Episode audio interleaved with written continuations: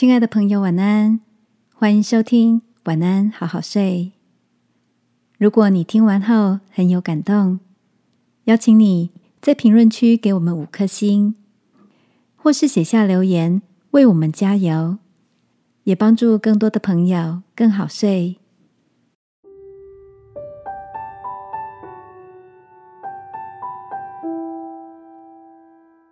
亲爱的糖。你可以不用这么甜。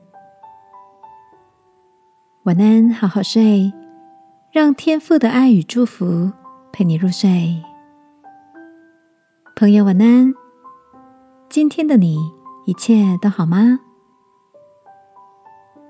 昨晚和前同事九 N 一起喝咖啡，他从包包里拿出了一个小巧的保鲜盒，里面装了一些。用糯米纸包着的乳白色糖果，吃起来香浓清爽，不甜腻，让我眼睛为之一亮。Joanne 笑着说：“这个是我自己做给孩子们吃的牛奶糖，因为想让他们吃的健康，所以就少加了点糖。看着孩子们吃的开心，这也让我想到了以前的自己。”其实，牛奶糖可以不用那么甜。Joanne 还在办公室的时候，是同事们眼里最热心的好同事。对于大家的请求，总是二话不说的答应，常常把自己忙到三更半夜的。后来因为健康的关系，不得不离开工作岗位。